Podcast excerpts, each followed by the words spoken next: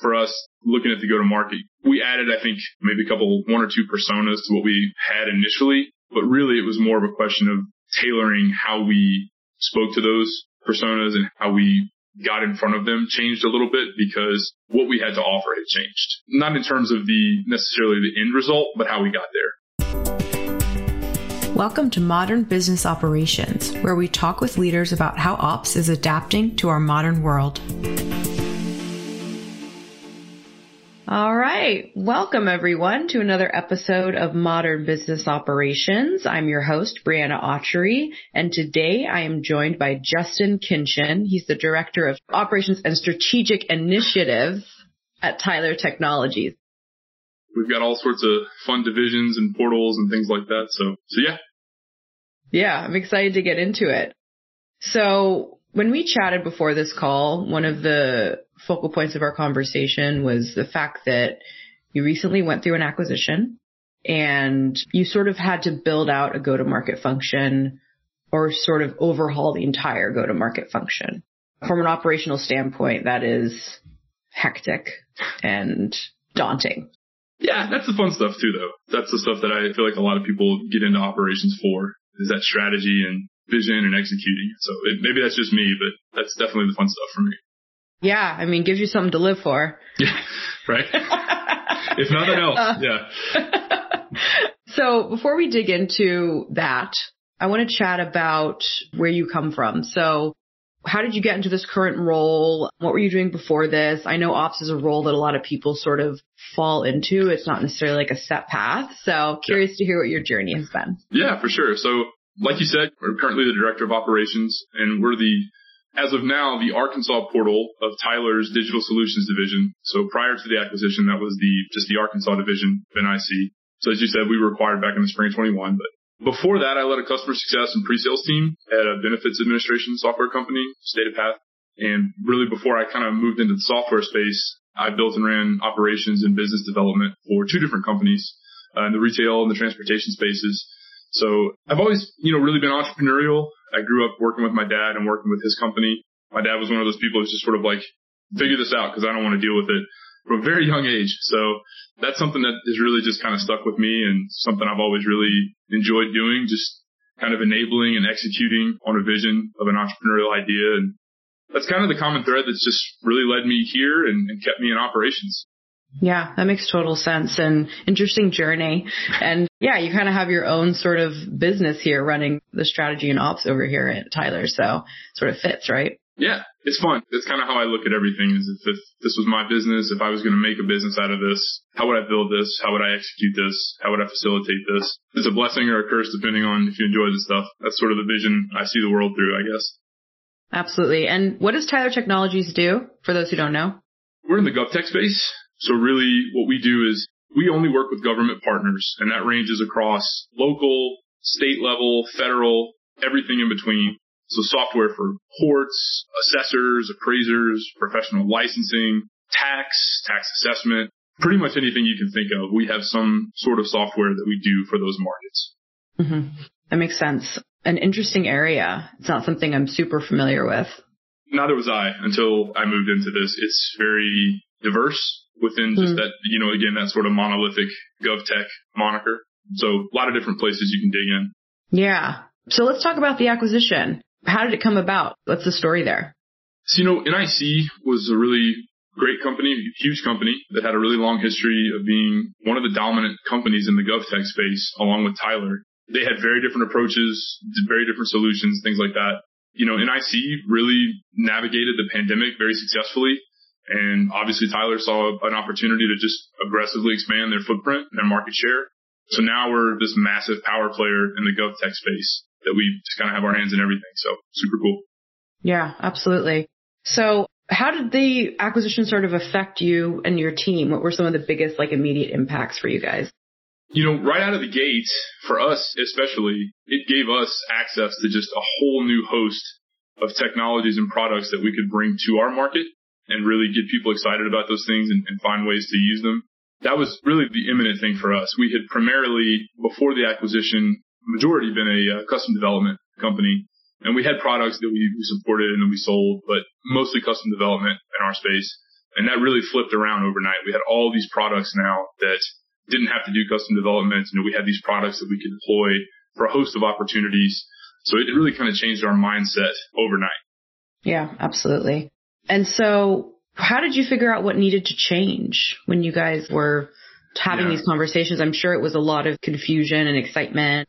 It was definitely very exciting for us. We went from this scenario where most of our closed opportunities sort of went from discovery to production within a couple months. Very flat team structure, mm. very generalist approach to our teams and to our roles. And we were trying to move further in the product direction already. But the, like I said, the acquisition really enabled that to happen rapidly. But that changed a lot for us because, you know, the ramp on these new types of product deals really jumped up to like a minimum of, of 12 to 18 months or more. So mm. for us, that meant our opportunity volume was going to decrease significantly. Right out of the gate, it was pretty clear to me we were going to have to really rebuild our go-to-market strategy and our tactics, mainly to kind of facilitate widening that funnel, right, for opportunities. Yeah.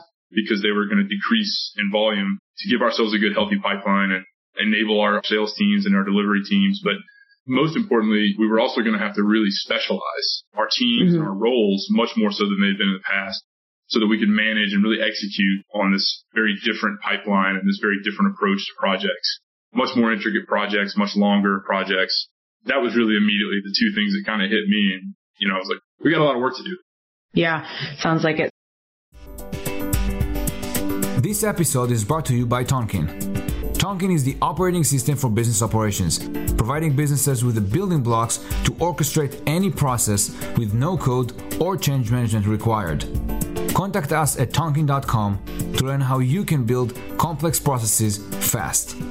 And if you're interested in staying up to date on all things business operations, join the Adaptive Ops community at operations.community. So were you sort of dealing with two different cells and two different pipelines or was it like same product? Our actual market didn't change a whole mm-hmm. lot. We were able to go after some larger opportunities where mm-hmm. in the past custom development would have become very prohibitively expensive for our types of leads and our types of clients, but that definitely changed, but still very much the same decision makers. So you know, like for us, looking at the go to market, we added, I think, maybe a couple, one or two personas to what we had initially, but really it was more of a question of tailoring how we spoke to those personas and how we got in front of them changed a little bit because what we had to offer had changed. Not in terms of the necessarily the end result, but how we got there. So yeah, yeah. it's still very much a single pipeline, I would say. Mm-hmm. Absolutely. So did you have to sort of rip and replace or make the tech that you had work or did they bring stuff over? Yes and no, oddly. So, you know, we, we got a lot of tools we didn't have access to before, but so far none of them were really primary tools necessarily. Mm-hmm. We really were able to use what we had, albeit we had to make a lot of tweaks and repurpose some of them, as well as to improve upon and kind of build onto some of them fairly elegantly as well. The most critical changes that we had to make were really to our Salesforce instance. That was going to be the bulk of the work, which it was adding process automation to kind of benefits to stay lean, but facilitate the scaling up. We implemented a more formal opportunity pipeline, CPQ, and then really integrating all that with sort of our existing processes in terms of like accounting and billing and, and project management. So that was really not so much ripping out and replacing new tech, but just really repurposing some of the stuff that we had. Yeah. Okay. Makes sense. And how did change management play into all this? Well, unsurprisingly, quite a bit. Kind of to your point earlier, initially this was a very exciting development. I shouldn't say initially, it, it remains a very exciting development, but on our end, we were really excited about this. It was a huge opportunity to us. Everybody was really excited to specialize more and to, to kind of mm-hmm. focus on more refined work roles. But, you know, selling and coaching new processes, the handoffs those require, that was really critical and really a sustained, very intentional effort over time. Fortunately, we handled that really well. We overcame some inertia pretty quickly. We got really great adoption and it's been a very positive process. We haven't really had any negativity to combat. Most impressively, I think we've maintained 100% retention rate really throughout this journey within our revenue operations. So that's not super common as far as mergers and acquisitions go and all that kind of stuff. So that's been really positive and really rewarding to have happen. Yeah, absolutely. So with all of this, what's sort of your overall takeaway of an ops professional going through an acquisition, regardless of their function? A lot falls on their shoulders, right? It's very make or break. The success of the acquisition has a lot to do with the ops team that's running it. So what would be your advice? What are your takeaways? In our division, to me, it really comes down to everything else. You know, it's just breaking down what the inputs are and understanding where you want to get to and where you want to be. For operations, that's really the whole core of go to market, right? Is understanding what you have, who you need to target, how you need to target them, how you need to deliver and everything else. So it's understanding what all your inputs are, really leaning into the details and just really trying to take a big picture look at where you want to get to and chunking that down into small steps throughout the process.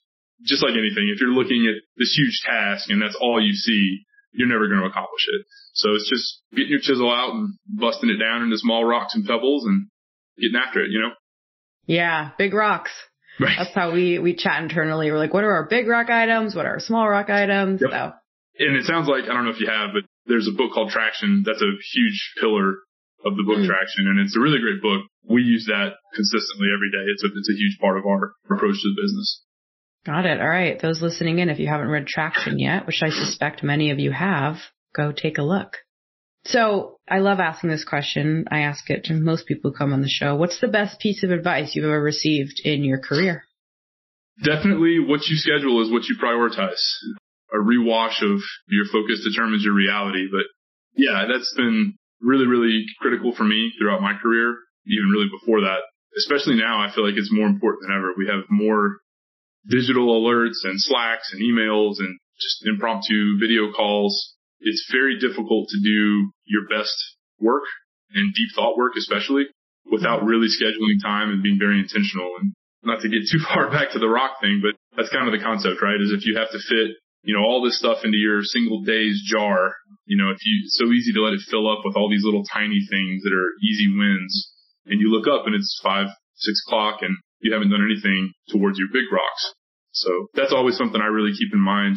I found to be a very powerful guiding tenet of my career, at least. Yeah, 100%. That's great advice. It's a good reminder as well for me. I was like, oh shoot, yeah, that's very freaking true. Yeah, it's, Um, it's a it's a mantra. You have to remind yourself. It's easy to let it slip, you know. Yeah, I need to write that on the wall in my office or something. So last question, if people want to get in touch with you, what's the best way for them to do that? Feel free to connect with me on LinkedIn, shoot me a message or a connect request or whatever, and you can email me if you want. That's on there as well, so you can check that out. So yeah, drop me a line. Always happy to connect with people and meet new folks. Awesome. Well, thank you, Justin. It's been really nice chatting with you and I appreciate you taking the time today and have a great rest of your day. You do the same. Thank you so much. I hope you enjoyed this episode of Modern Business Operations. You can see the show notes and all of the resources mentioned in today's episode at tonkean.com slash mbopod. Thank you for listening and be sure to subscribe for updates on future episodes.